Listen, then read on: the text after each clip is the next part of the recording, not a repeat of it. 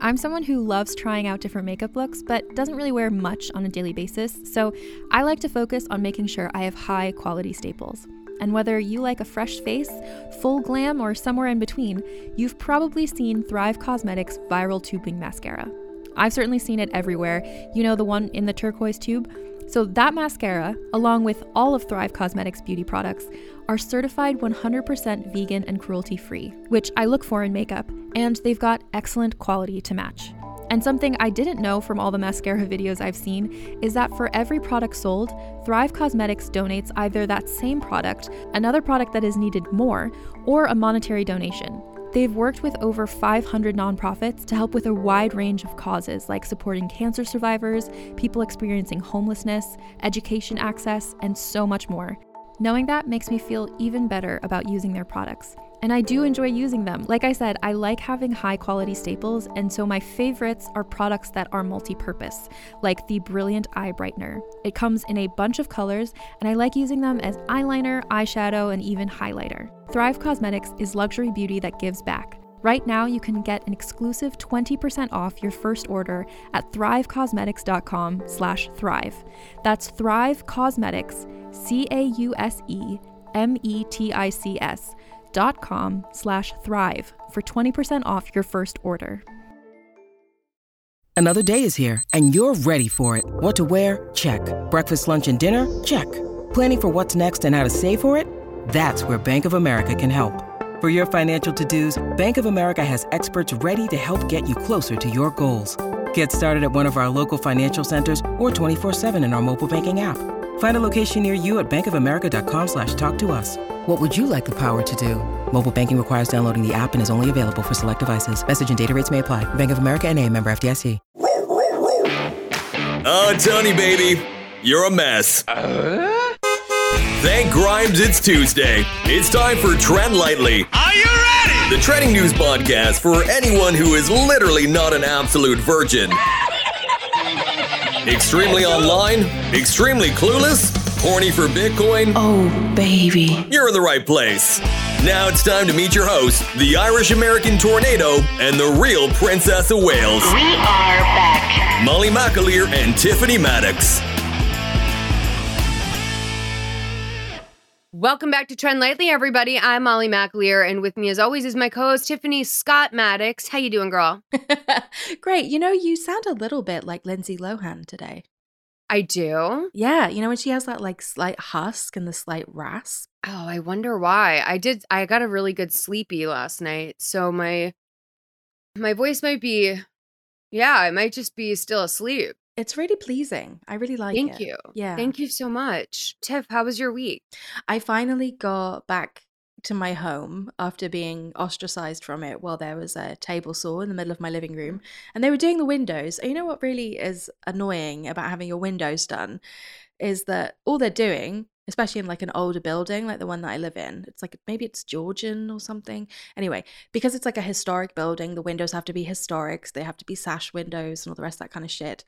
So they can't modify them and the look of them, which is great because they are great. But you spend a week being completely disrupted, and then you come back every day and everything looks the same. And it's like, it feels like they're lying to you about it.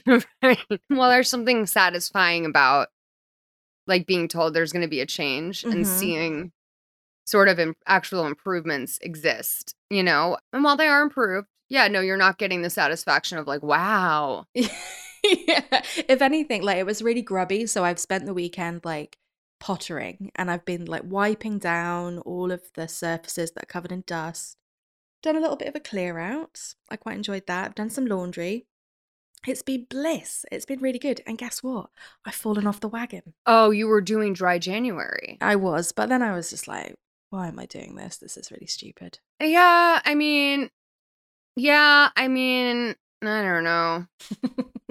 I tell you what, I actually broke because I was with Hannah, who's my BFF, and we'd been like working together on her couch because I couldn't work at my place, and the working day as it stands ended, and then she said, oh, glass of wine? And then without thinking, I just said yes. I didn't even for a second consider that the answer might be no. How do you feel about that? I really love having a glass of wine with Hannah.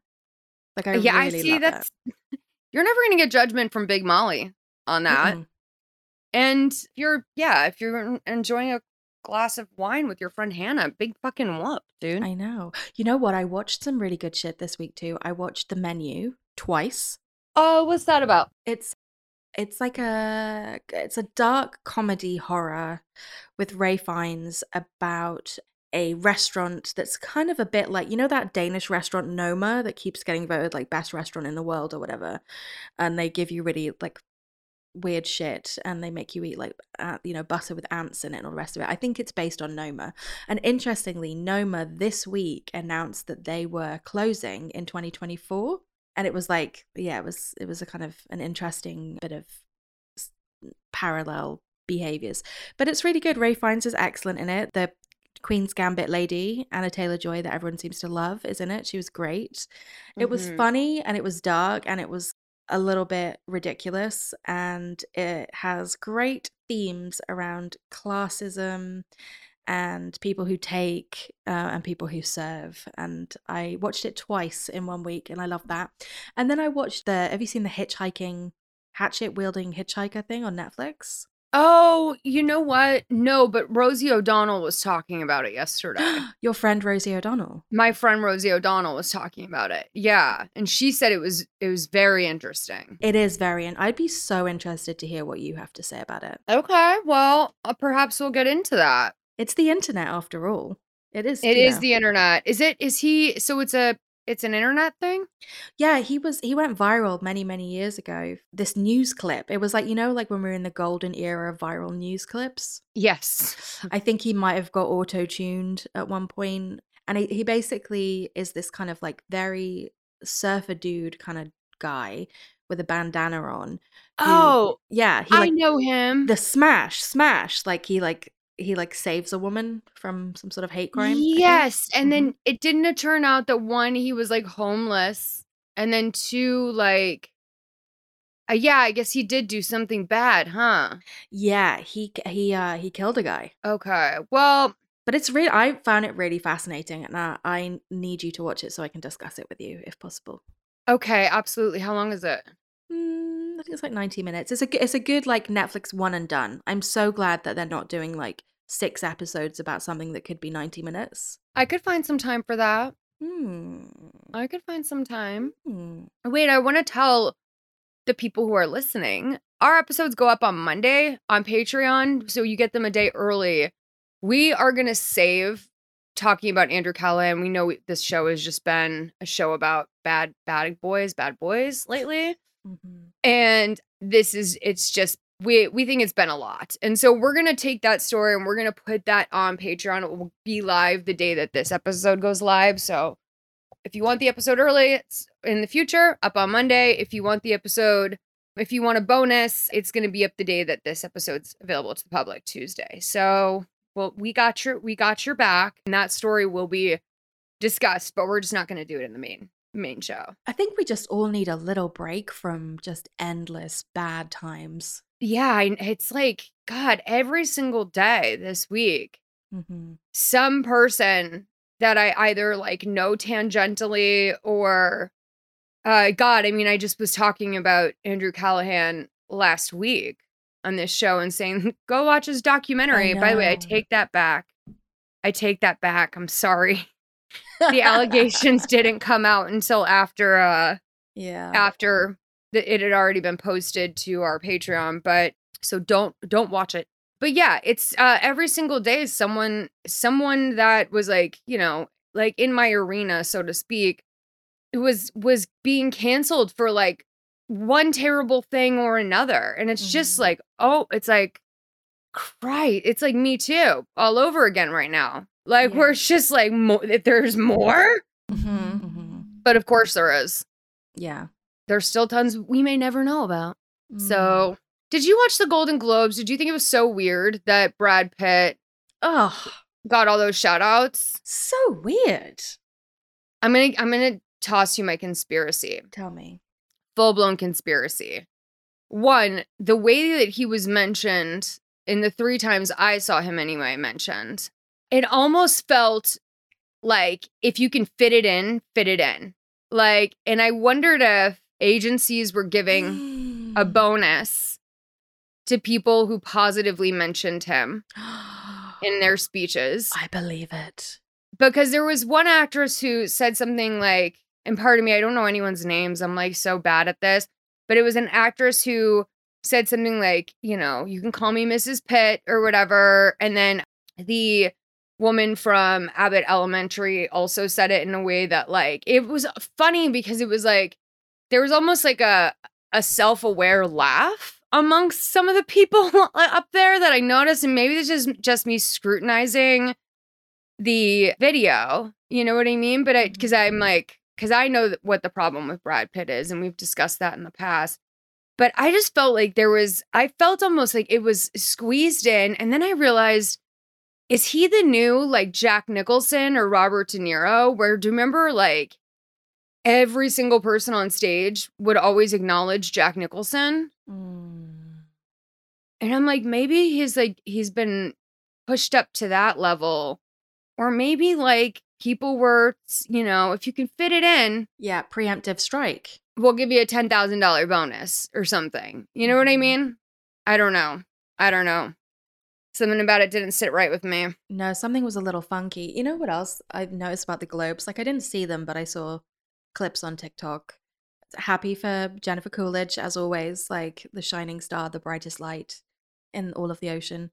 But like the dresses, which is for me the most important part, it wasn't really giving. And I saw somebody on TikTok do an analysis around like recession chic, and I was like, oh no, we're entering an era of like recession chic, like the lack of diamonds on a red carpet, and like that going hand in hand with like heroin chic coming back and like very malnourished bodies being pushed to the forefront of like the beauty standard again. Honestly, it makes me feel really sad. It is really sad. I want it is really abundance. Sad. I think like it's the, I don't know. I want to feel like we live in a world of like abundance and possibility, even though I know for a fact that we're on a dying planet and everything's fucked. Like I want someone to put on some jewelry. Like I don't mind that. It's okay. I did notice, they were also always borrowed. Like, it's not like Lorraine Schwartz herself has, like, run out of jewelry. Yeah. Like, it's not like, oh, you know, there's no way. And I saw a post about how, like, all the girls were basically, like, missing necklaces. And there was, like, three examples that people kept pointing to of, like, this actress wore a necklace. And I was like, no, everyone should be wearing a fucking necklace or something similar. Mm-hmm. Like, it's just an important part of styling a beautiful gown, I think, you know? Or, like, there was a lot of earrings missing, I felt, as well. And I just, like, was thinking, like, yeah, I mean, I honestly thought that maybe it was just a bad styling choice, but Rachel Zoe would never. Would never. She would never. No. But, yeah, it's sort of one of those things where rich people like talk down to us because, like, again, none of them ever owned that jewelry in the first place. Like, they're not struggling like the rest of the country is. I mean, did you hear we're in a national egg shortage? Oh, we had that too. Yeah, we ran out of eggs. Yeah, we just had that. And yeah, I heard somewhere that, did you know cashmere is no longer expensive because they overbred the animals that make cashmere. Oh, the cashmere goat. Yeah, so cashmere is actually somewhat affordable now, and I did notice that like there's been like things that I'm like, oh, it's cashmere, like I'll never be able to afford that, and been like, oh, that's $49. Like when I was growing up, something like that would have been like $200 or $300. God, I love cashmere. Yeah, so we'll be poor but covered in cashmere in the near future. That's okay. But I do have about 6 eggs downstairs, so I'm doing well. You're doing very well. We had a thing here with the eggs, and then it was also like this particular butter, like the price spiked for this particular butter.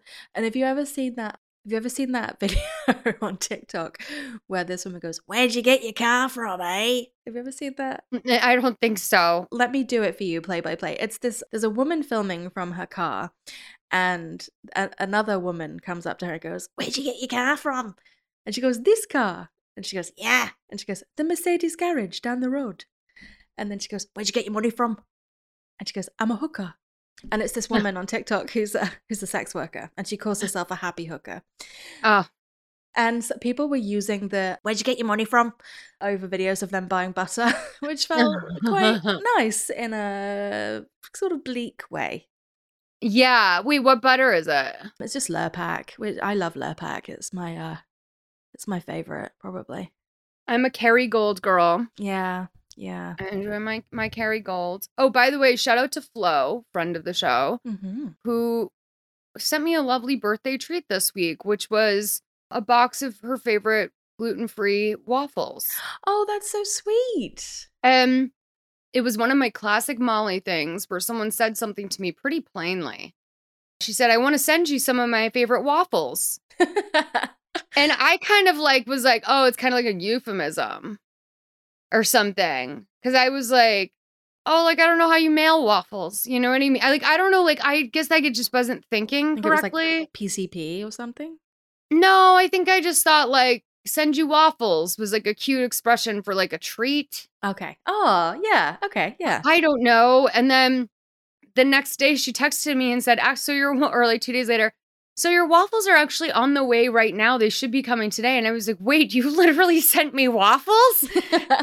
I was mind blown by it, but they are delicious. And I slathered some Kerrygold on it. So that's why I want to mention that. Shout out to Flo. I like the banana flavor a lot. And if I can, I'll go downstairs and get the package later. It begins with an L, I think. I'll post a link to the waffles in Flo. It's so hard to find. It's so hard to find a delicious gluten-free treat. I know. I remember once I was absolutely feral and frothing because I was trying to see if I could send you a box of soup. Oh, you're so cute. And I was like, how will I make sure that the soup gets there in time? And is there a place in LA that delivers soup? And then it was I could send you cans of soup, but that would be you were a prepper. So I don't know how I feel about that. It's also, that would be $1 million to send a can of soup. That's wait, is it blue cheese and broccoli one? Oh, just all kinds of soups. Oh, honey, you're so sweet. You don't need to send me soup. You're so sweet. Honey, you're so sweet. I love you. You don't need to do that. That's okay. I don't want you worrying about sending me soup. But that's incredible. That's incredibly sweet. Very touched by that. Did you have a good birthday without the soup? I did it while I went to wrestling. Dr. Ken Jeong from The Masked Singer was there. Freaking out in the front row, going absolutely wild in the front row, as well as Freddie Prinze Jr. Shut the fuck up. He was at wrestling. Shut up. Maxwell Jacob Friedman, MJF, is one of my favorite guys, and he's a bad guy. He's a heel. That's what they call him. But he's my favorite because my name is Maxwell Jacob Friedman, and I'm better than you. That's his whole thing. And he comes out, he's dressed a little bit like a banker.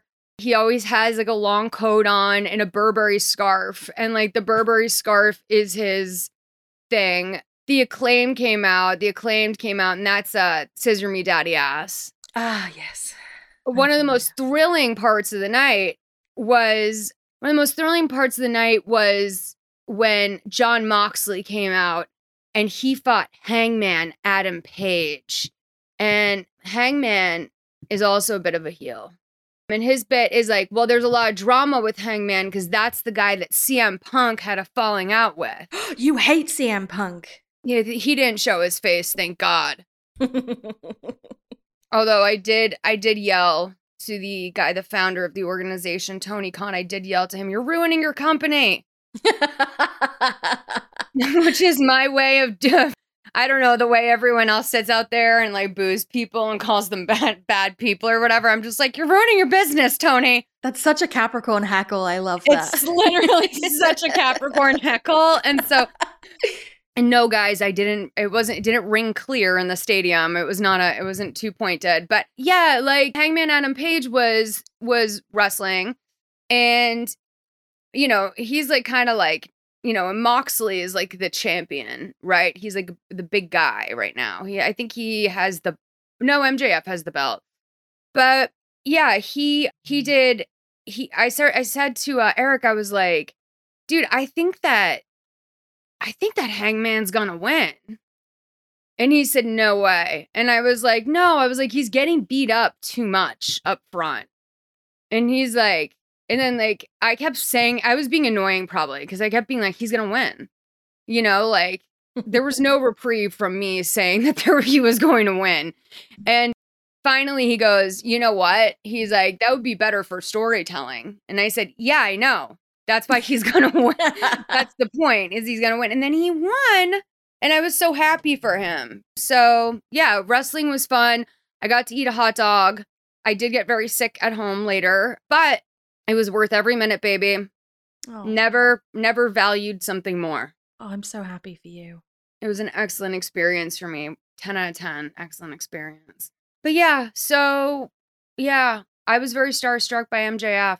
Very starstruck. I said like many times, like throughout the night, I was like, I just can't believe I saw him in real life. Like, and the idea, I mean, I'm not starstruck by anyone. The idea that like this fucking weirdo wrestling dude, who, by the way, was discovered on Rosie O'Donnell as a child for, I don't know, some talent he had.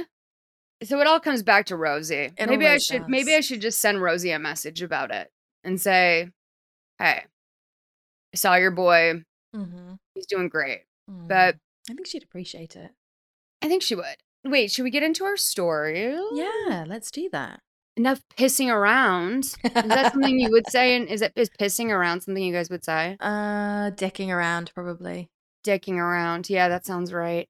So let's open up with this one, another little conspiracy theory I have. So Ben Affleck, this is from Darren Botelho, who is a NBC 10 Boston reporter, tweeted Ben Affleck working the drive-thru window at Dunkin' Donuts in Medford, Mass. today.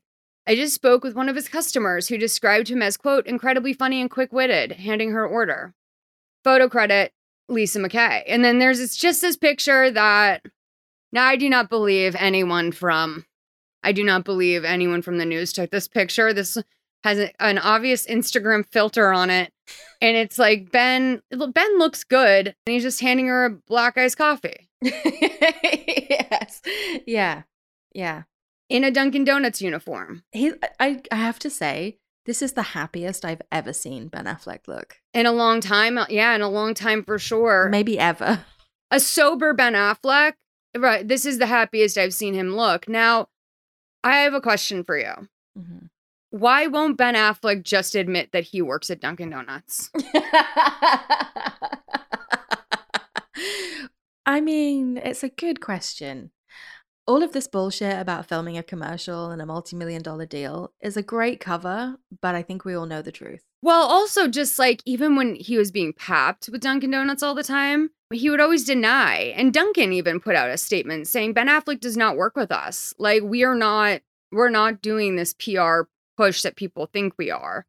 I mean, it is true that people from Boston are incredibly loyal to Dunkin'. Mm-hmm. It's like It was a huge thing out here when we started getting Dunkins. The first one was in Santa Monica, and I believe there was a line for like days because Santa Monica has a lot of Massachusetts people in it. But yeah, that's where Whitey Bulger was hiding. But yeah, I just think he works at Dunkin' Donuts, and this makes sense. Did he did a commercial for them? Yeah, so the pap shots I think are from a commercial that was being filmed. So this was the commercial. Yes. So I get like. And also J-Lo, maybe J-Lo is also, maybe she isn't in it, but maybe she was just there because he was filming it. But I was thinking, oh, is there like a Super Bowl coming up? Because like maybe he's like doing like a Dunkin' Super Bowl commercial, but like, no, that's not for, wait, when is the Super Bowl? The Super Bowl is coming up around the corner. Is it. Okay, I'm calling it. He's doing a Super Bowl commercial. That sounds right. I bet it's going to be, yeah, I bet it's like, yeah, it's like in 2 weeks. I heard Rihanna hasn't done any, God bless her. I've heard Rihanna hasn't done any rehearsal for her Super Bowl. Right. Yeah. Which is like, it's great. You know what I mean? Like, because most people would think like, you know, I just had a baby. I haven't performed live in forever. Like, I've been working on this day in, day out for like, and that's one thing I will say about like a J-Lo, for example, is that she works her fucking ass off, dude. Mm-hmm, mm-hmm. And that like Super Bowl halftime show she did with Shakira was very like, I mean, the two of them just, that's like a major tag team effort that they were doing. And like, there's no, there can't be higher pressure than like doing a Super Bowl halftime show that everyone's watching it live.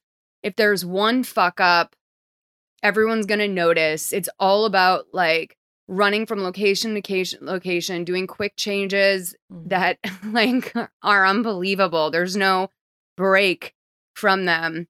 It's just, yeah, it's really quite something. So most people would think that, you know, you'd be practicing for this, but I kind of like that Rihanna's probably just going to show up. I think so. You know, maybe week of, toss together some things, something's not working, just drop it, you know. I appreciate that from her. So, yeah, also I remember I read a story in the Pop Bitch newsletter a few years ago about Rihanna filming a music video, and like I think it was like due to start shooting at whatever time. And then she arrived like many hours late, and then she smoked a lot of weed, and then she came out and just basically did it in like one take and then just left. I think it's just her style. Yeah. And you know what? Maybe so much thought when you're like the sexiest human in the entire world, like maybe you don't need to do more than that. Mm-hmm. So God bless. I do wish that, and this might be controversial, I hope Jen's not in the commercial with Ben, because I was just say honestly, it was a lot the first time. It was. I like a little discretion. Mm-hmm. I like a little discreet behavior. This is already so, it's already so wild that they're back together and literally married. Mm-hmm. I don't know, but have you ever had Dunkin' Donuts? Maybe, yes. Maybe a coffee. Maybe. Yeah, probably. There's one right by where my husband lives. Okay. It's delicious. It's delicious. Next time you go, if you can, if you're allowed, I don't know if this is, no, you can have pretty much anything, right? You got to get the hash browns, dude. You got to hit at the, it's like a little bag of hash browns, and they're almost like hash brown nuggets. Ooh. And my favorite donut there, I mean, I'm just a glazed donut girl, but I will say the chocolate frosted with the little sprinkles is insane. Okay, I love a chocolate donut. And it's Girl Scout Cookie Week, by the way. Ah, I've never had a Girl Scout cookie. I loved them growing up. I think like their gluten-free cookie is actually alarmingly good. Okay. And I got that just by accident before I was gluten-free. I was just like, oh, I'll get to try this. It's so crunchy in such a good way. It like, it's all the things that are bad about most gluten-free food in a good way. Ah. So try it. You guys, let us know your Dunkin's order on our IG. Interested in hearing. Okay, wait. So did you see this story about Bob Saget's widow, Kelly Rizzo, logging on to Twitter for the 1-year anniversary of his death and finding out that his account has been unverified? Yeah, and then tweeting at Elon. I do love that Elon, as the owner of Twitter, has essentially become glorified tech support. And he loves it. He loves it. But he does pick and choose what he responds to in a way that's like very, it's very odd to me. On the 9th, she tweeted the one-year anniversary of my husband's passing. I saw he's no longer verified. My husband truly loved Twitter. Out of respect for his legacy, can something be done? Thank you kindly. Friends, please help. And then she wrote a follow-up, just said, and the only reason why I'm addressing this at all is because I know Bob would be very bummed about this.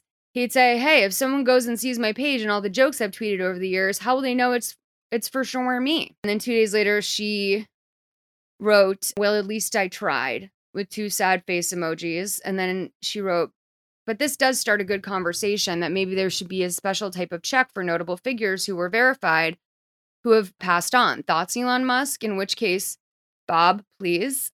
They do this on every other fucking social media app has an in memoriam option. Like Facebook, you just tell Facebook someone passed and you know, maybe send an obit or something and they will make it a memorial page. Yeah. I think the same thing with IG. Yeah. It's kind of just a little, I don't know. It's kind of, I mean, this is just supremely tasteless, honestly. I'm partially what the hell did Bob Saget do to you, Elon? I know. But he really does pick and choose who he responds to in a very interesting way. What do you, what are some examples? I've just seen some random crypto bro, toss out an idea and he's on it. Yeah. And I'm what? I did not get a response from Elon, but there was an improvement that I specifically asked for that was done. And I'm sure this was not because of me, but I'm what are the odds? So I tweeted at him and said, you probably deal with this too. Just years of DMs, a lifetime of DMs. And sometimes I'll go looking for something or a conversation I had and there's no searchable option. Mm. So you can't just type in a keyword on every conversation you've had with that keyword in it. Pops up, and now you can. Oh, that's good. Yes, because I'm dude, I'm not even positive I remember this individual that I spoke to, but I there was there was a link in there that I really want to revisit or something. So yeah, that was a nice little thing. But I'm sorry to Bob Saget's widow, and I'm sorry to his memory. Yeah, it seems extra malicious because I feel somebody would have actively had to, in my mind, go in and uncheck the check mark to make it go away. It seems a very intentional act as opposed to just leaving it up and allowing it to. Oh, it absolutely feels pointed. Yeah. Because I haven't seen anyone else I know, living or dead, have their, that was a fear. I remember at one point, there was a fear that people would lose their check mark once the paid verification system came through. Mm. And I haven't seen anyone lose their check mark. So it's very, very, very odd that would happen.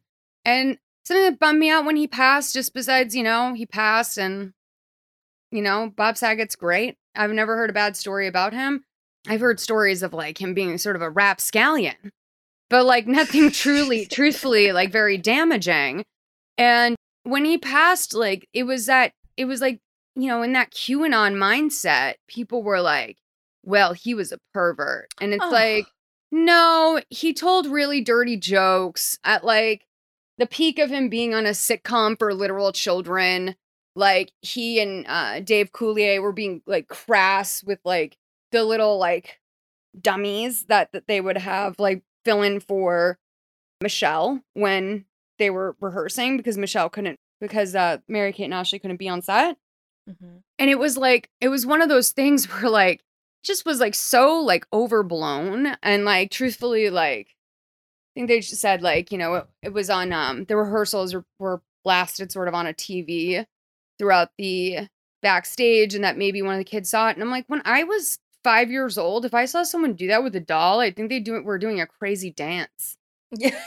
I would never I just don't understand that. And it really bummed me out. So, yeah, put some respect on his name.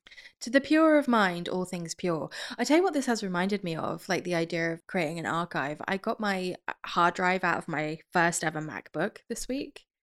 Crazy. And I transferred haven't transferred everything over, but I basically went through the hard drive and looked at all of the lost pictures and screenshots and God knows what else that was on there. And it was actually really, it was sweet. It was very, very sweet. Finding pictures of me and Billy on Skype from all those years ago was my heart, my little heart. But yeah, I've just found a lot of crap. It was like opening a time capsule. If you have an old laptop sitting around, go through it. Say hello to your younger self. It's really, it's kind of nice. I have a couple old hard drives. I'm the type who is not good with any sort of digital organization. And there was a long time where every few years I'd just buy a hard drive and upload all the shit on it on my computer to it. Mm-hmm. And then literally just put it somewhere, never see it again. and then buy a new hard drive next time I did it, which is not cost effective and is actually stupid, very dumb when you're buying big, expensive hard drives. But I do look forward to the day where I get my shit together and find all of these hard drives and seeing, like, there's probably pictures of wags on there I don't have anywhere else. I'm locked out of my Facebook. I think someone tried to hack my Facebook. And so, and I don't go on there. I've been, that's been like a year that that's happened, and I'm okay with it because I don't go on there. But now I'm starting to feel like I could crack into some of those private photo albums right now, you know? Oh, yeah. There's a lot of pictures of my dead cat on there, and I was very pleased to see her. Rip cat. What was the cat's name? Ivory. Ivory. I'm so sorry, honey. She was so gorge, just all white, just the best, just the sweetest little baby. So many pictures of her. Also, there's like whole albums of like, because it was like my first MacBook, you know, there's whole albums of just like photo booth pictures of like getting people to come over and like take a picture in photo booth. It's really sweet. There's a lot of nudes. I didn't realize. Tiffany, you gotta be fucking careful, dog. What are you doing? I was like, huh. Okay. Interesting. Are they at least tell me they're password protected or something? Yeah. You can't be walking around losing nudes. No. That's like, I mean, I'm sure it's fine, but also like, come on now. We need to practice some careful. Maybe why am I being a fucking detective? Why am I being a sex crimes detective on you right now? I don't care. But I do. I care about my friends and their naked visage, and I just don't want that anything bad to happen to them. And yeah, you guys be careful. No one has any nude pictures of me because I don't take them, because I don't even like to look at my own naked body. So maybe develop a slightly unhealthy relationship with yourself and yeah shame yourself into never doing it. So, are you ready to shop? Rakuten's Big Give Week is back. Get 15% back at hundreds of stores, and it's all happening this week, May 6th to May 13th. It's the perfect time to shop for everything on your list for spring and summer, like clothing, outdoor gear, and travel. I know I'm using this week to stock up on some warmer weather essentials at Ray-Ban and Ulta, and I love that Rakuten even helps me save on travel at sites like Hotels.com. Rakuten really is the best way to shop, and you can save even more by stacking cash back on top of deals. Plus, during Big Give Week, that cashback is bigger than ever. With Rakuten, membership is free, and when you sign up and shop today, you get an extra 10% cashback boost. That's an extra 10% cashback on top of the 15% cashback. You won't see higher cashback rates than these. Go to Rakuten.com or download the Rakuten app. Rakuten. Shoppers get it. Hey there, this is Justin Bartha. I made a funny new podcast, King of the Egg Cream. It has the greatest cast in the history of podcasts, with actors like Louis Black. I'm torn by my feelings for two women. Bobby Cannavale. You can eat it, or if someone hits you, you can put it on your cut. Melanie Lynskey. I wonder what these marvelous things are that look just like boiled chicken feet. Jason Ritter. I can break things and pick locks and kill people. Michael Stuhlbarg. The whole point is to inspire people that they should make themselves better. Ari Grainer. No, don't whet its appetite. What are you, an idiot? Me, Justin Bartha. That's not just any egg cream, that's a Lemke's special. And all narrated by the hilarious Richard Kind. This is the story of Harry Dalowitz, and how he rose from nothing to become New York's King of the Egg Cream. So if you like funny true stories, come listen to King of the Egg Cream, available wherever you get your podcasts. So Tiff, you have some explaining to do. Yeah, I do. Yeah, sorry about that. On behalf of your country, What the fuck is going on with Prince Harry? I mean, I started listening to his book, Spare, this week. I found it a little arduous, I'm not going to lie. I've got thoughts and feelings, very much so. But the thing on everyone's lips is just how much that book seems to talk about Prince Harry's crown jewels. Is there more than one? We're going to play like the clip that's been going around that is so surreal. I'm unclear on whether or not this is a little bit of a comedy edit. I don't think it is. Okay. I haven't got to this bit in the book yet, so I can't verify, but having listened to a good 2 hours of the book so far, it would not surprise me if it was entirely unedited. We're going to play the clip. I have new updated thoughts on Prince Harry, actually, compared to the zero thoughts I had previously. Here's the clip from Spare that's going around. My penis was oscillating between extremely sensitive and borderline traumatized. The last place I wanted to be was Frostnipistan. I'd been trying some home remedies, including one recommended by a friend. She'd urged me to apply Elizabeth Arden cream. My mum used that on her lips. You want me to put that on my todger? It works, Harry. Trust me. I found a tube, and the minute I opened it, the smell transported me through time. I felt as if my mother was right there in the room. Then I took a smidge and applied it. Down there. Down there. Oh. Well, that's the end of the episode. No. I'm going to tell you what I think todger means. Okay. I mean, I know it means penis, but is it the equivalent to saying like weenie? Yeah, it's a kind of playful, silly term. It sounds very childlike, which is like, I think what makes it so gross to me that he calls it that, because it's like, just say your cock, dude. Yeah. Just say your dick or something. I mean, I know maybe if he talks about it so much, it's important to have some variety in your language, but it felt a little, when I heard it, I was like, is he saying like my wee wee? But yeah, he does mention, so there's a bit in the book where he's talking about boarding school and how the uncircumcised and circumcised boys would call their bits roundheads and cavaliers. A cavalier is someone who rides a horse. Yeah, so I think it's like a sort of old English, maybe it was during the War of the Roses. This is really putting my like GCSE history knowledge. Maybe it was the Roundheads and the Cavaliers, but there were two different kinds of soldiers, the Roundheads and the Cavaliers. And yeah, that's how they were describing their junk and stuff. There's some other like interesting, so there's like, I've got some deeper thoughts about Harry, but I'll save those for a moment. English Civil War. Yeah, there we go. English Civil War. There we go. That's where they come from. But there's a few other revelations in the book that are kind of interesting to me. One that I think has been entirely glossed over is that Harry had 25 confirmed kills in Afghanistan. Well, that's actually old news. Yeah. That came out years ago. Oh, okay. Maybe a decade ago. It's just being brought up again because he mentioned it in the book, but that's actually something that's been out. He made a big deal of clarifying that on Colbert because he basically didn't like that he was being accused of boasting about, and he had invited all these veterans to Colbert that night too, which I thought was like, I'm going to be honest with you, Tiff.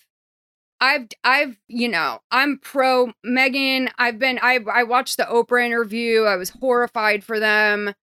Like, their situation was bad. And I know Harry's whole life has been sort of like marked by a lot of trauma and upset. I know that.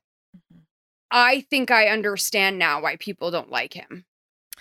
Yeah, it is challenging. It's a challenging thing because I think my takeaway is pretty much the same. Like, I have a huge amount of admiration and respect for what he's done, which is like trying to break sort of generational trauma. I think that like he's done a really good job of re-educating and relearning and actively being or trying to be anti-racist. I think that like he is a very traumatized young man who was in a family that like doesn't deal with any kind of emotion or dealing with trauma in any sort of way, who has managed to have therapy, probably the first person in that whole bloodline to have ever seen a therapist. I think there's a little bit of weird sort of, there's some cultural stuff here that is, there's a little bit of isn't nuance, but there is a particular kind of British sensibility around, like, you know, the stiff upper lip. And that's always the thing that you go like, oh yeah, stiff upper lip. But like the idea of suffering as a virtue is so deeply ingrained in our culture that it is like so difficult to unpick that. Like, for example, I was in an Uber the other day and the Uber driver was definitely a gammon, as we would say, and was talking about, this is always a red flag for me, when he says, yeah, it was back in the day when we used to have proper suppers and proper winters. And he was like, and people just got on with it. And people just got on with the cold. And I said, yeah, but people didn't live as long. Right. And he's like, yeah, but you know, people just sort of, they were happy with their lot. And I said, why would anybody actively choose to suffer? I don't understand. This is like really dumb. I said, no thanks. I'd rather be comfortable like a little baby and live longer.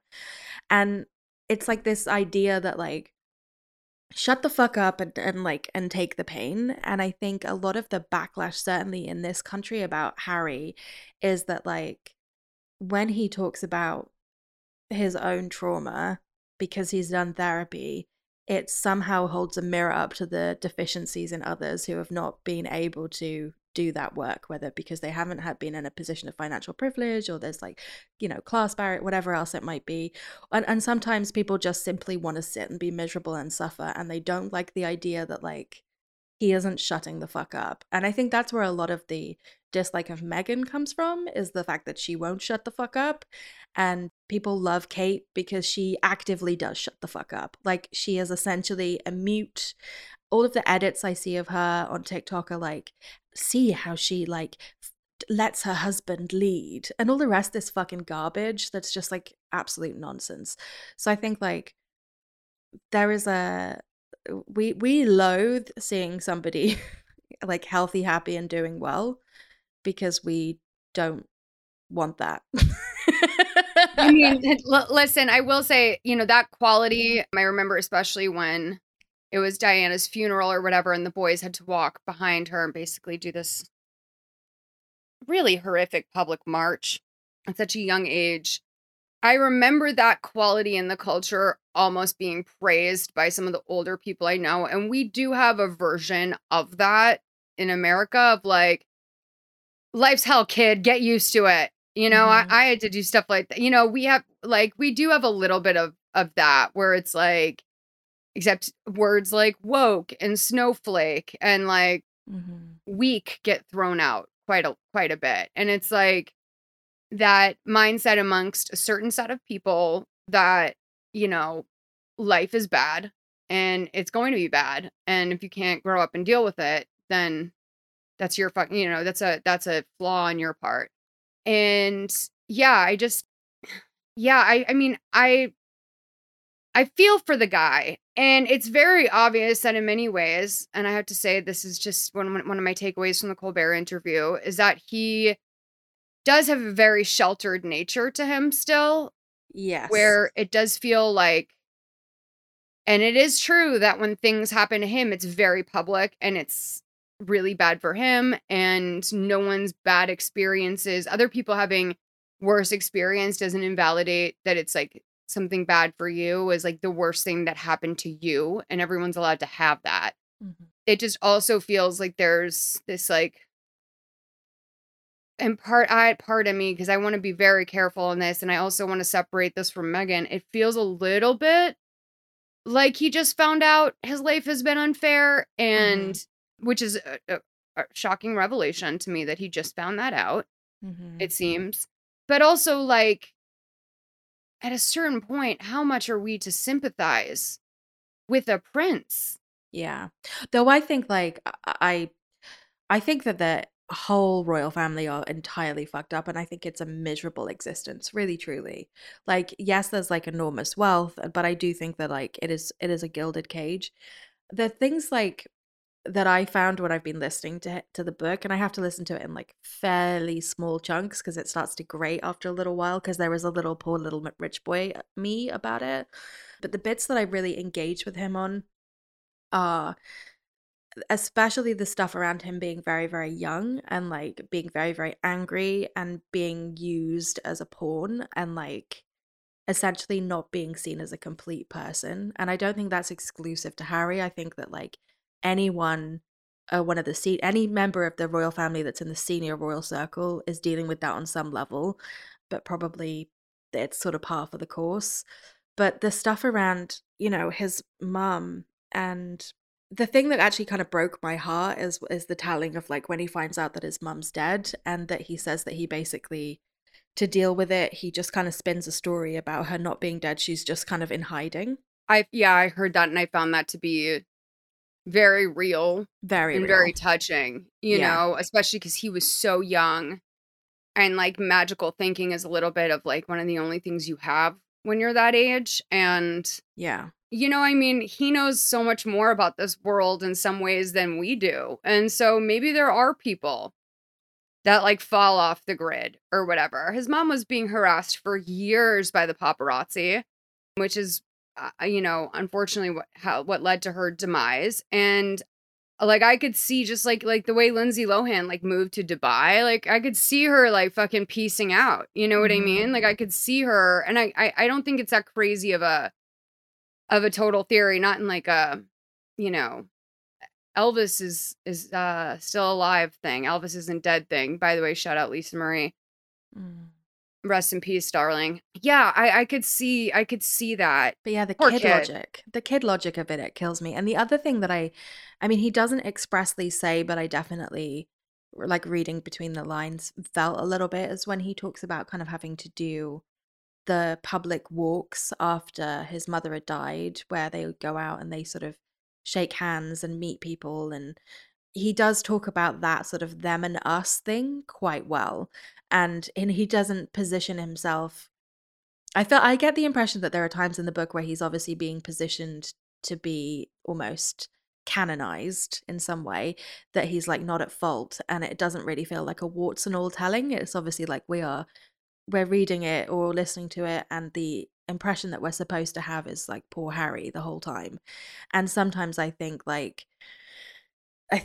that's really accurate, like the idea of going and meeting people and shaking hands and like everybody collectively grieving and being so vocal about their grief to this young boy who's lost his mother, which doesn't, because the outpouring was so loud, there was not really any space for him to have any grief. And I think that's pretty fucked up, that he had to essentially not grieve for his mother because the so-called nation was grieving, which is a little bad shit. Absolutely. I'm going to say it. It reminds me of like the most twisted and fucked up version of like being a kid influencer or something. Like I think that's putting them out there like that is a lot of things we talk about with like, you know, famous kids. It's like exploitation, you know. He definitely can't consent to that. But then, you know, you and I were talking before we started recording about how sometimes just it's draining, and people probably have a very unhealthy relationship with the princes. I think that we see people sit at home and wring their hands all the time about stuff that's sort of like, honey, like you don't need to worry about, I don't know, like what's an example? I don't know. I probably don't need to worry about Major Biden the way that I do, the dog that keeps biting people. But I do, and I feel like I want to be friends with Major Biden. I want to help him recover. I could never do that. I could never fix a German Shepherd. Are you fucking kidding me?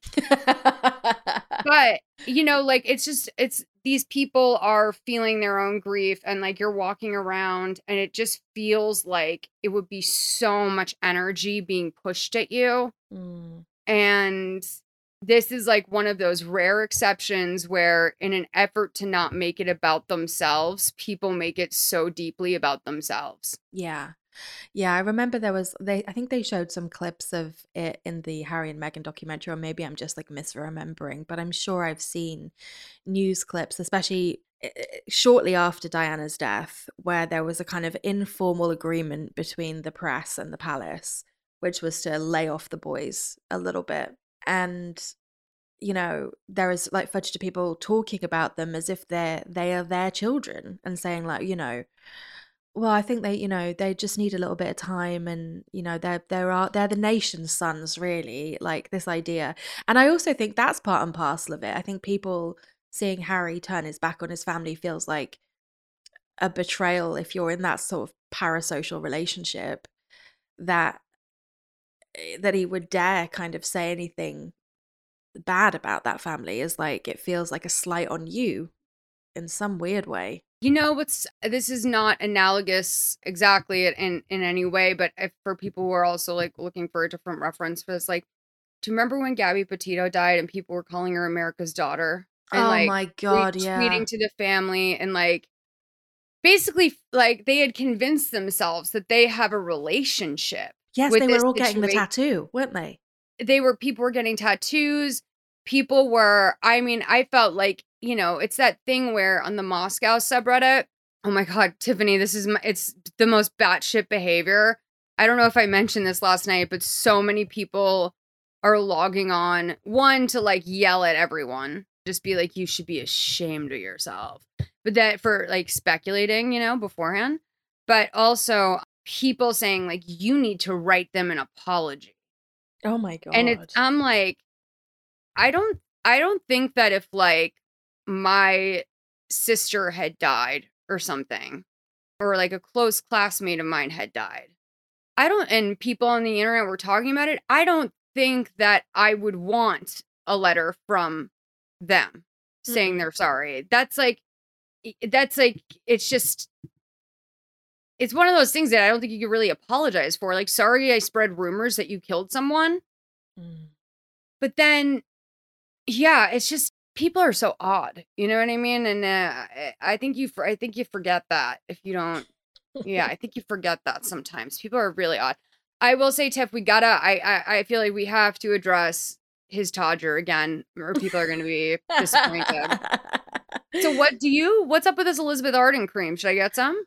Do you know what? I would be not surprised to find out that Elizabeth Arden 8-hour cream sales would have spiked after this. I absolutely was thinking the same thing. I was like, this is going to be a gag gift. This is going to be people being like, oh, there's a cream that like fixes your lips and you can put it on your frozen penis. Like, this must be like a cure-all. Mm. But the mom thing. The idea of the ghost of your dead mother kind of looking over your shoulder while you apply a face cream that smells like her to your penis is like, I don't even know where to go with that, honestly. I think Diana would be disgusted. You know, there's another bit in the book where Charles and Camilla are sort of planning the wedding and it's all going catastrophically wrong. And Harry sort of wonders if it's like the ghost of his dead mother. Like, I don't know if he says it explicitly, but it is implied that like Diana's doing it as some sort of karmic reckoning, which is so weird. That I wouldn't be surprised. That I actually fry. That I actually no. I think that's the exact first fish she would fry. I think that's one of the many fish she would fry. So I actually don't think. I thought that one was reasonable. I do think my mom's ghost is here. She tuned in to watch me stroke my adult penis with face cream that smells like her. That's absolutely not. Does anybody know what Jungkook thinks of this, of the book?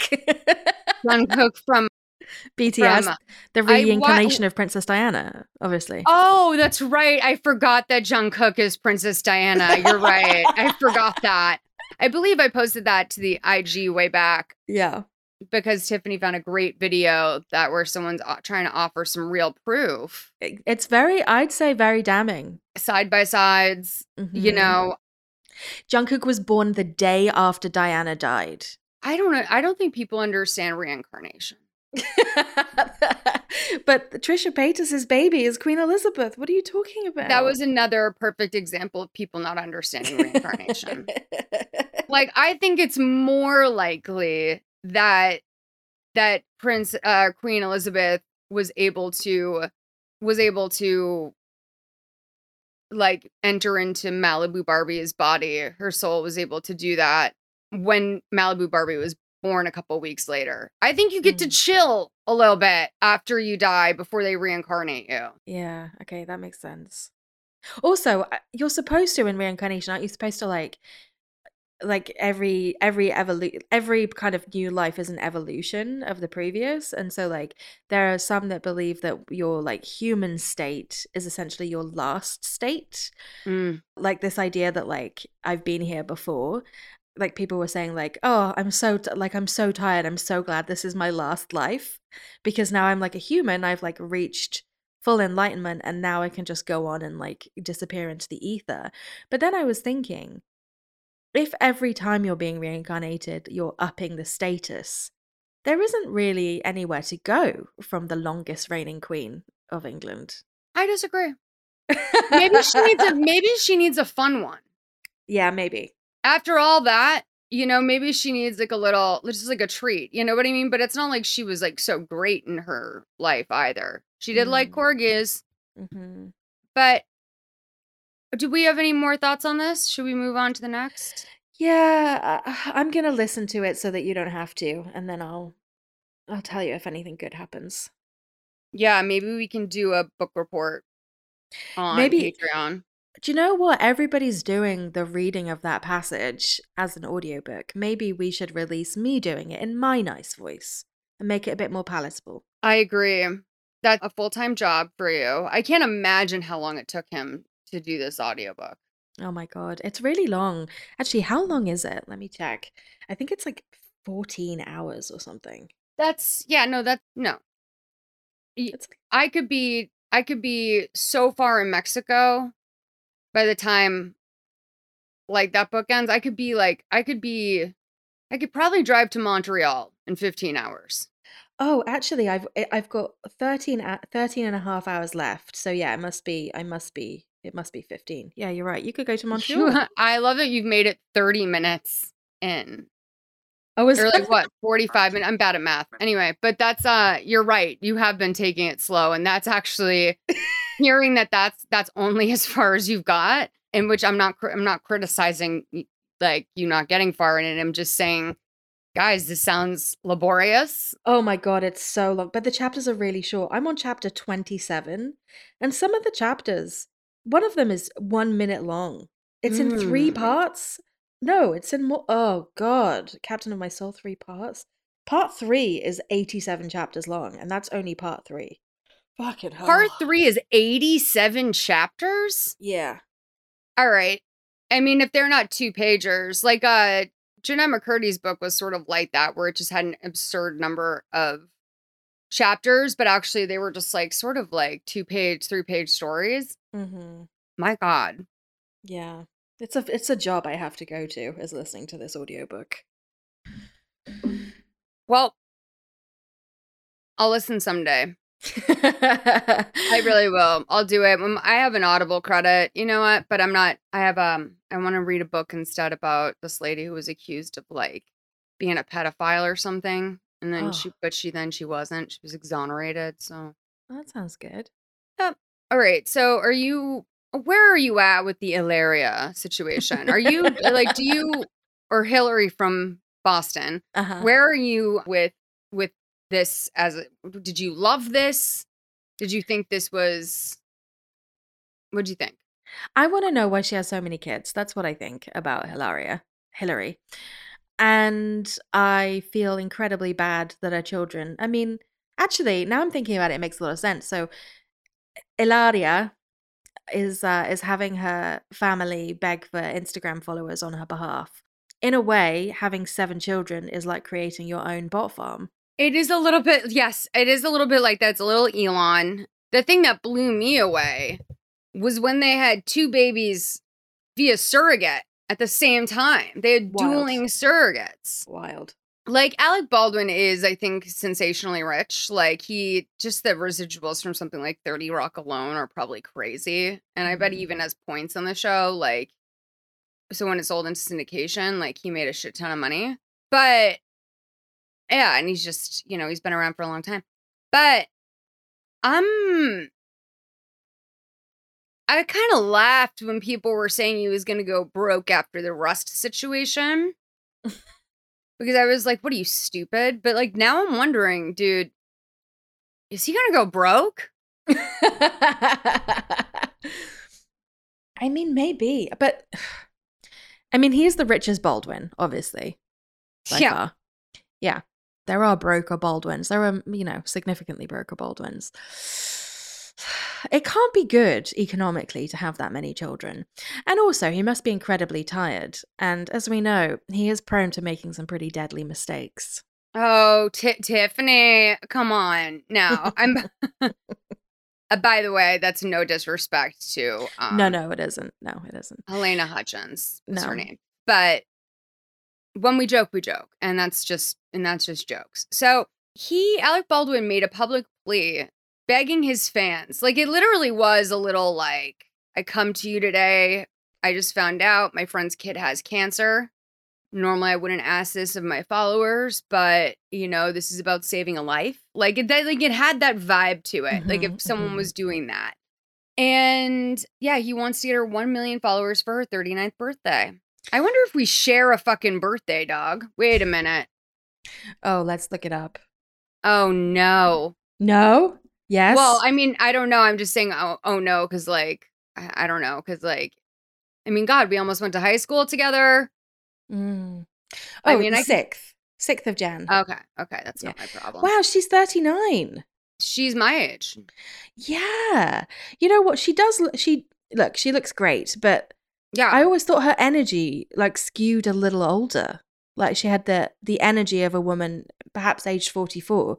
I mean, she doesn't look incredibly young, but you know what I mean? Like, she has so many children. Oh no, honey. Like... Oh no. What?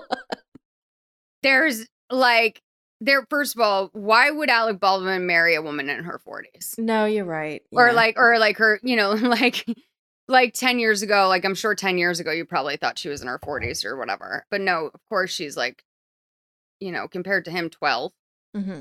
I would feel that Alec Baldwin was trying to diddle me at the playground if I was married to him. You know what I mean? I'd be like, I'm too young for you.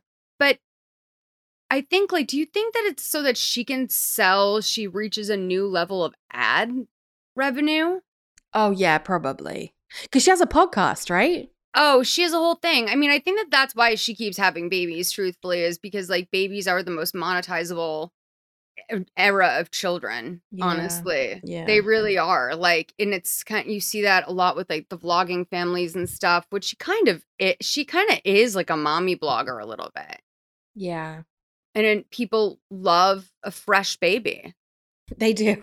They do. And yeah, I wonder if that's it. I'm so, like, I don't understand. I mean, I guess I'm a little embarrassed for him. Mm-hmm. But I also am like, this is so clearly a life you have chosen. And maybe he doesn't see why it's pathetic. Because this is his relationship. Mm-hmm. And so he probably just is like, but this is, like, kind of, like, pathetic. And you know what kills me the most is that it's on his main feed. It's not even in, like, a story or something. It's like, he looks like a man who hasn't really slept for a while. Like, he looks truthfully a little browbeaten, like, just kind of doing his, like, hostage negotiation video to camera, like, on the main feed. Yeah, it's, I mean, I guess in a way, if he wanted to get the most play, he would do that and then also share it to his stories. But I think he really aggressively wanted to get that message out there. And then, for fuck's sake, he goes ahead and posts, like, a little note card or something. Yeah. That just says, like, thanks for getting my wife to 1 million followers.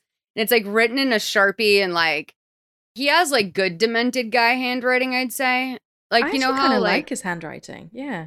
I do too. It's pretty in an old man way, but also, like, disorganized old man. You know what I mean? I liked it. I don't know. But yeah, I put in a video in the show notes for you guys if you want to check it out, from Molly McPherson, who is a crisis PR person. I don't know what the last word, consultant, I don't know. She also teaches at BU, I believe, but she did a video about this. And yeah, so go check that out in the show notes if you want to peep it. And Molly's just a great follow.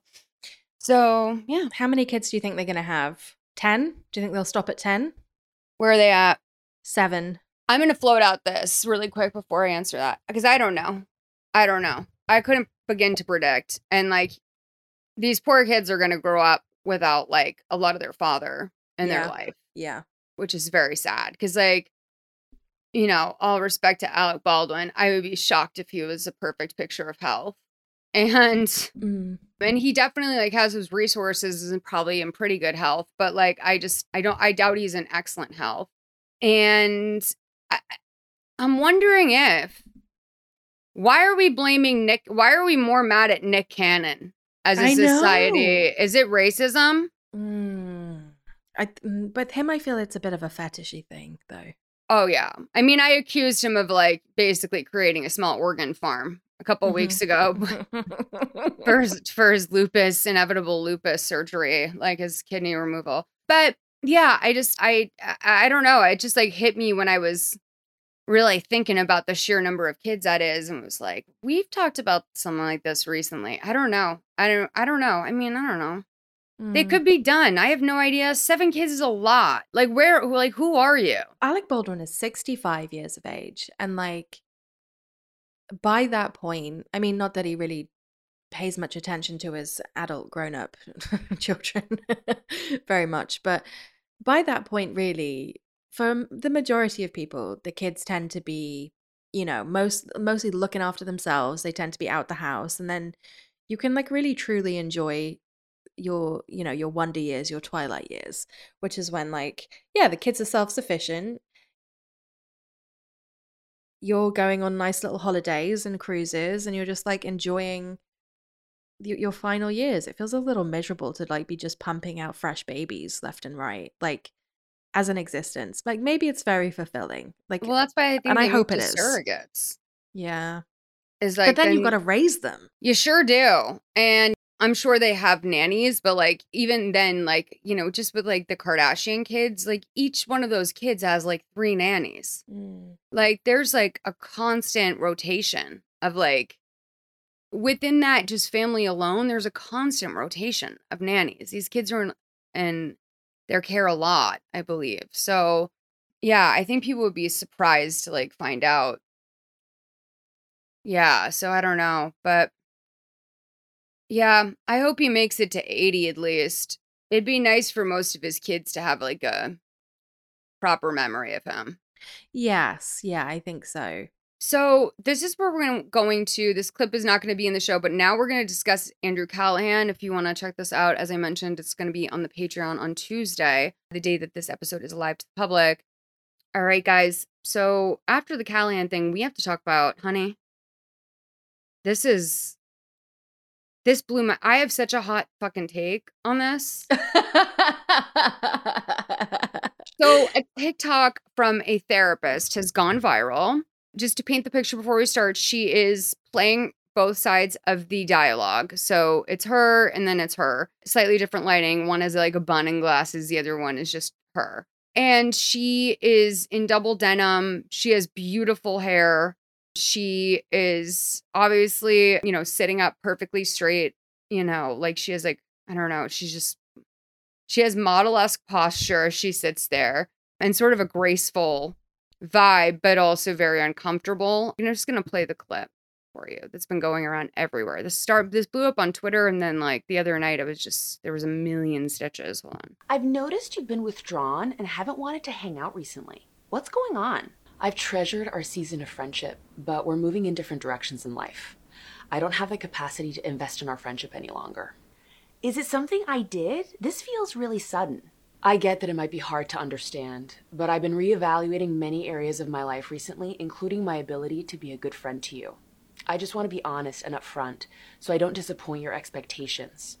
I'm sorry if this feels painful and confusing. I wish you all love and success. Huh. So this has been, I think the most popular reaction to this is like, I would rather you drag me through like a million piles of like glass and nails before ever saying something like this to me. Uh-huh. And I look, okay, I feel 2 ways about this. Okay. On one hand, I understand why this isn't for everyone. On the other hand, this is what I'm going to say. I think that mostly people are criticizing the script that she's doing and like the way that she is sitting, I think is very off-putting to people because, again, she's just like, when she's playing the friend who's doing the breakup, she's, you know, she looks very rigid. Obviously, this sounds very forced. This is very technical language. Mm-hmm. And I think that that is what people are reacting to. And I don't want to put any of y'all down, but I have to say, babe, do you go to therapy? Because this is actually exactly what therapists help people do. They give you like the most like sort of rigid, like because it's clear is what it is what you're saying. You're saying it in a nice way, but you're essentially saying it as in nice of a way as possible that you respect this person, but it's time to move on. Like, because that, like, not everything, there's like, you know, various types of ways you can dump people as friends, you can ghost them, you can confront them, which can sometimes lead to a combative experience, which mm-hmm. is not the and like not the note that you wanted to end things on. And so like that's another way to do it. And I think the other thing is to like go scorch earth sort of. And I just think, like, I actually, like, so in therapy, when you ask a therapist how to move on from someone, because first of all, if you could be ghosted, you would be ghosted. And that's the thing. Like, so this mm-hmm. doesn't apply to most of the people who are like, please just ghost me. Please just mm-hmm. ghost me. But I don't know if you're like I don't know if you're on the side of TikTok, but there's a lot of people who are very affected by friendship breakups. And that's like kind of a big thing that we see on there, people being like, my best friend of like, you know, 12 years just stopped talking to me or whatever.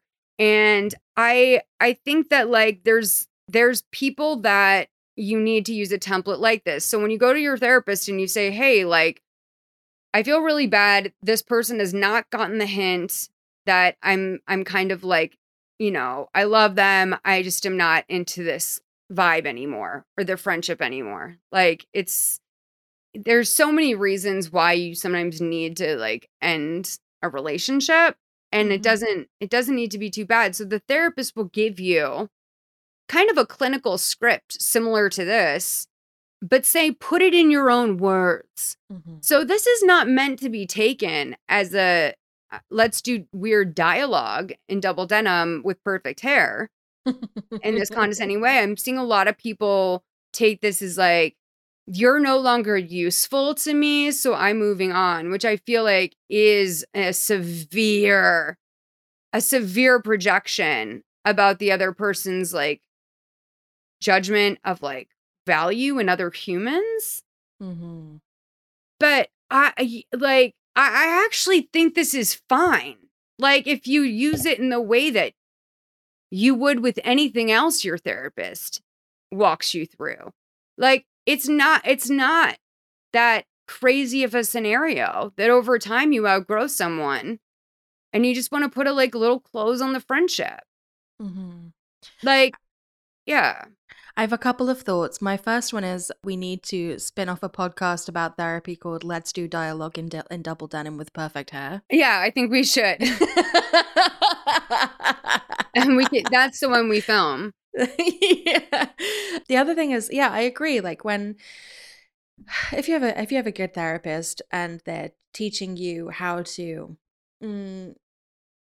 have difficult conversations, which is like a lot of what therapy is like realizing that you might need to have some difficult conversations, or deciding if you're happy to not have those conversations, even though that, you know, that basically you have to do the work on the other side. For example, if you have an emotionally abusive parent who's narcissistic, then you may never be able to have a truly like honest, difficult conversation with them because they may not receive it. But generally, yes, they give you a template and a blueprint to be able to do these things.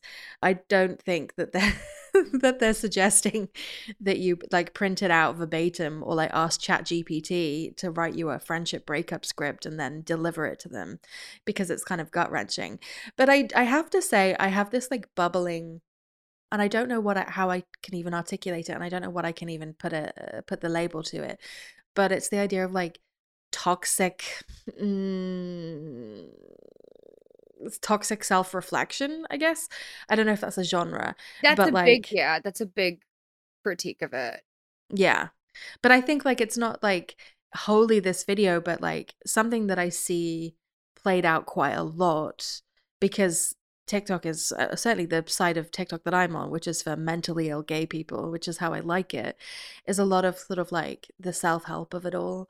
And there tends to be this like often sometimes quite like, I think, toxic way of like drawing boundaries, or like the advice that's given, I feel, is actually quite toxic behavior dressed up as this kind of like radical like self-care and self-awareness. Honey, this was the one that like broke my brain, and this is the one I actually do think is like kind of wild and inappropriate, which is like, I don't have space for this right now. If your friend's like, I need to vent, and you are like, I actually I'm not holding emotional space for this right now. Like, is there someone else that you could speak to about this? Like, it basically like just teaching people, it is a way to assert a boundary, but like, I think some people take these scripts really literally. And another critique I keep saying is that like this is like the HRification of friendship, and like I agree, it's a commentary on capitalism. But here's my thing. You're not supposed to say it this way. No. Like, and so like I understand why the video, if you assume that like the way therapy works is that you go out and repeat the literal talking points or perform a literal performance of what your therapist said. Like, this is where you put your spin on it. You're like, but like basically this is a way to calmly defuse a situation. What I also am noticing is that no one's putting any onus on the friend who is like, whoa, what's going on? And it's like, well, like what this means to me is that the person who is doing the friendship breakup in this particular scenario, and I don't think that this would apply to every scenario. I think the prompt question was almost the problem, but it's interesting because either the prompt itself, like the what's going on? Like, is something wrong? Like that person, like they likely don't know what the fuck. Like this person, it seems like almost the person doing the dumping here has never voiced a fucking problem in their life. And like one thing that's true is you do have to speak up for yourself when you have a problem with someone. Like, don't be spineless at your own expense and then hold it against someone. Like that's like a very poor way of interacting. Like, and so that's I think actually what this therapist kind of did wrong here is that she's presenting a scenario where the other person is completely in the dark and oblivious. And then they're like, they've like matured so much that they have to do this. Like, that's a problem. Don't use this. Don't, you know what I mean? But there's ways to like, I mean, like, listen, there's some people that I've known. I mean, I've had people in my life where when I see them, I literally don't talk. And I wait to see how long it takes them to ask me a question about myself. Oh my God, I have the very same. And I'm just like, I hope it's not me. Asked you about yourself, right? No, okay, good. You do. No, but it's like, it's people that I can only really hang out with like 3-4 times a year because like they are not good friends back to me. Right. And so I love them, but like, because like at certain times, like the times were better, like, whatever. But there are certain people that literally like don't even realize that they don't give a shit what your life is about. They don't give a shit what your life is about. And they don't want to know, like maybe they heard you weren't feeling well, or maybe they heard that like a close family member was very sick. Like the most they'll say is like, oh, sorry about that, by the way. Like they don't they don't do a like, how has that been for you? How are you feeling? They're like, oh, I saw, by the way, you know, it's like when you're leaving, by the way, I saw your mom has breast cancer, and I just wanted to say good luck with that. And it's not usually not even that sincere. It's like, hey, hope everything's going well with the whole breast cancer thing. Maybe they'll text you when you're both home. Mm-hmm. You know, like, but like it's just one of those things. It's just one of those things where it's like, I can't with friends like that. It's like I wouldn't hang around you if I didn't love you, but I also definitely I don't want to be overexposed to you. And that's exactly the kind of person that I would say like, maybe continuing on this friendship path isn't the best thing for both of us.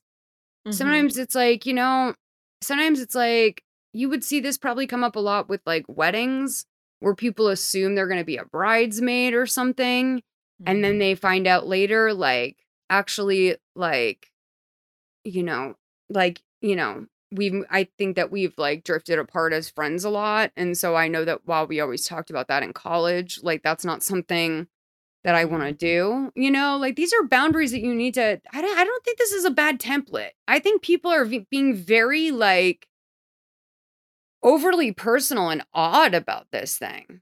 But I noticed that, remember you did a TikTok a little while back and it's like you smoking a cig outside, like catching up with that one friend who like whatever.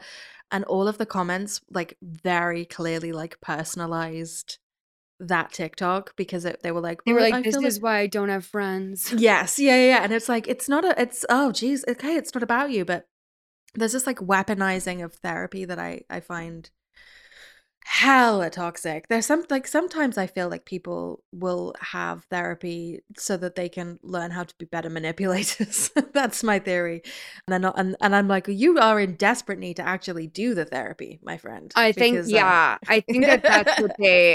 that's maybe not was their intention going in, but for certain people who like maybe cope by like who maybe cope best by like falling back into their old tricks, like that's what they start to take from it.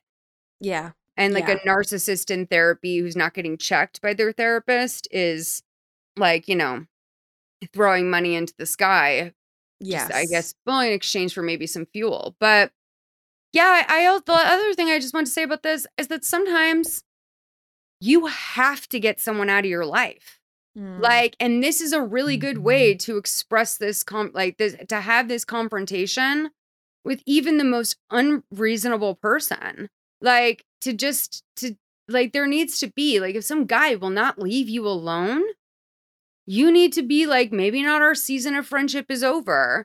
Just like, you know, maybe not those words, but like, yeah, I mean, I do think, like, you know, people in your life are for a reason, a season, or a lifetime. Mm-hmm. I do believe that. So, and I think that, like, you know, sometimes like you grow a lot, and like, I mean, I think that some people like from like college, for example, I would say like we've never fought, don't have anything but love for the person, but like they've clearly like grown to a certain point, especially this is also a version of it when people have kids, you know, mm-hmm. and they're just their life changes and their priorities change. And yeah, but no, this is like also this kind of, not this language, but this kind of like template for moving on from someone, I think is also not for people that are like your really close best friends. This is for people that are like, hey, I just like, ghosting you didn't work. You wouldn't say that, but you'd say like, you know, maybe I just feel it's best to be clear with you. Yeah, you know, because I do care about you. Yeah, yeah. I'm thinking very specifically about a person in my life that I met like late teens, like or like at the start of college. So yeah, I would have been like 18, 19, and very sweet. So like just filled with love, you know, like a lot of love to the point where it was like smothering. And at various times of our life, we've drifted in and out of each other's lives, sometimes being more present. And at the older we've got, the larger the chasm is between us.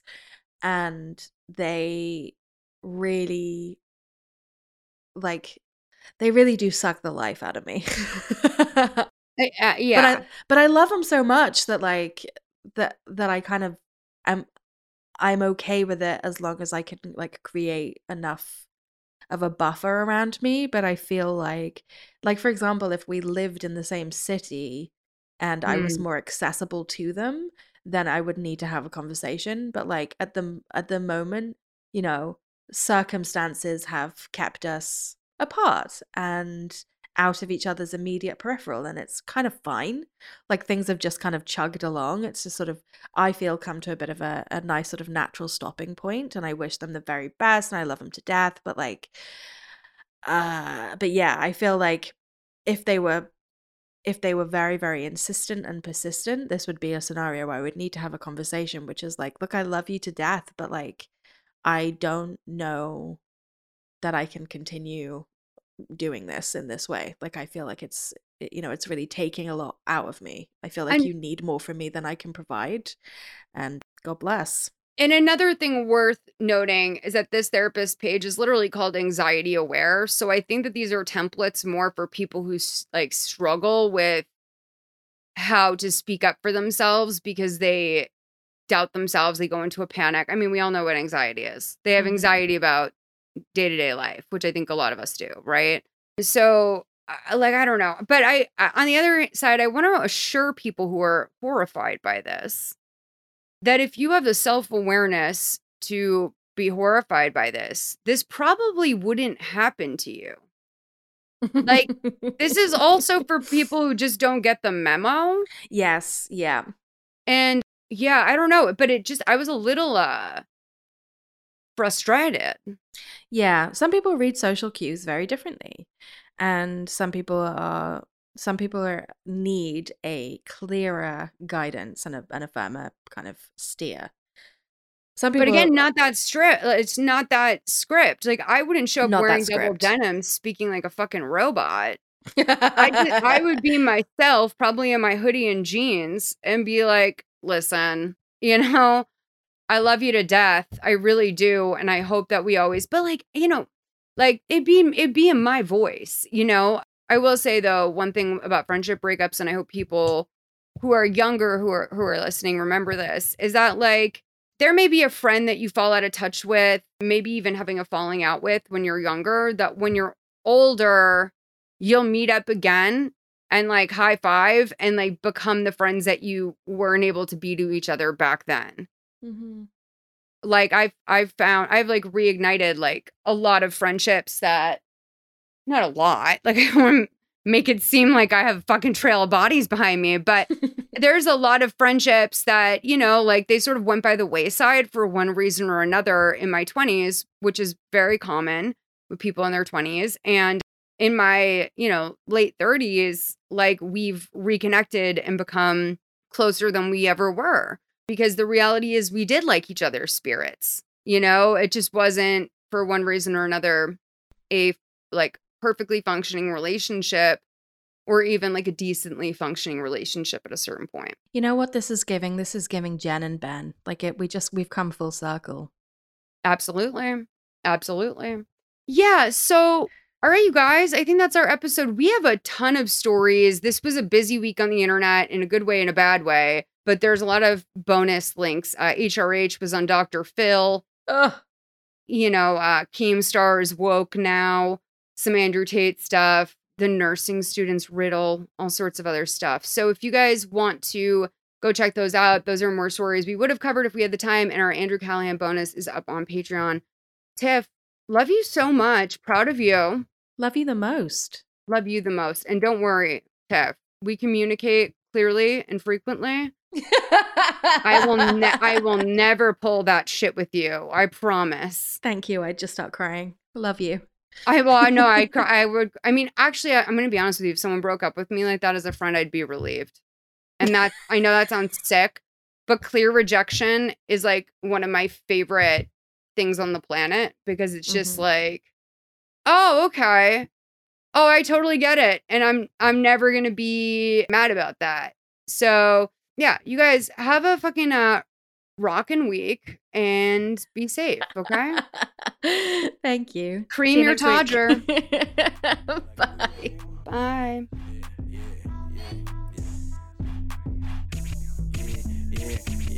King Cos girls, I know what he wanted me, but I ain't never seen a shawty that look like a double G. Every girl in here 10, but it ain't no Tennessee. And you might just get some money, but it ain't no guarantee. Delta G's on the left, Delta G's on the right. And you know I stay in Texas, I don't really like to fight. Like we in 2013, shawty do it for the vine. Shawty moving real well, I might have to wind it down. Threw the money to the center, now watch it hit the floor. Now rack it up, huh? Rack it up, King bag it up, huh?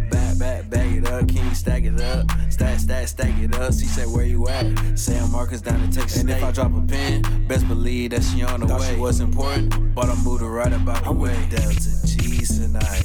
Told her baby I got G's tonight. Get a scholarship. I ain't smoking on no THC, low tolerance. All these ladies telling me I'm finna blow. Like they tell her. Shout out TurboTax tax refund was another. Like the quarterback at recess, no rush. And you gon' end up like a Call of Duty mission, no rush. This ain't UT. Why your shirt orange like a pumpkin? Mama called me, asked me how college is. I said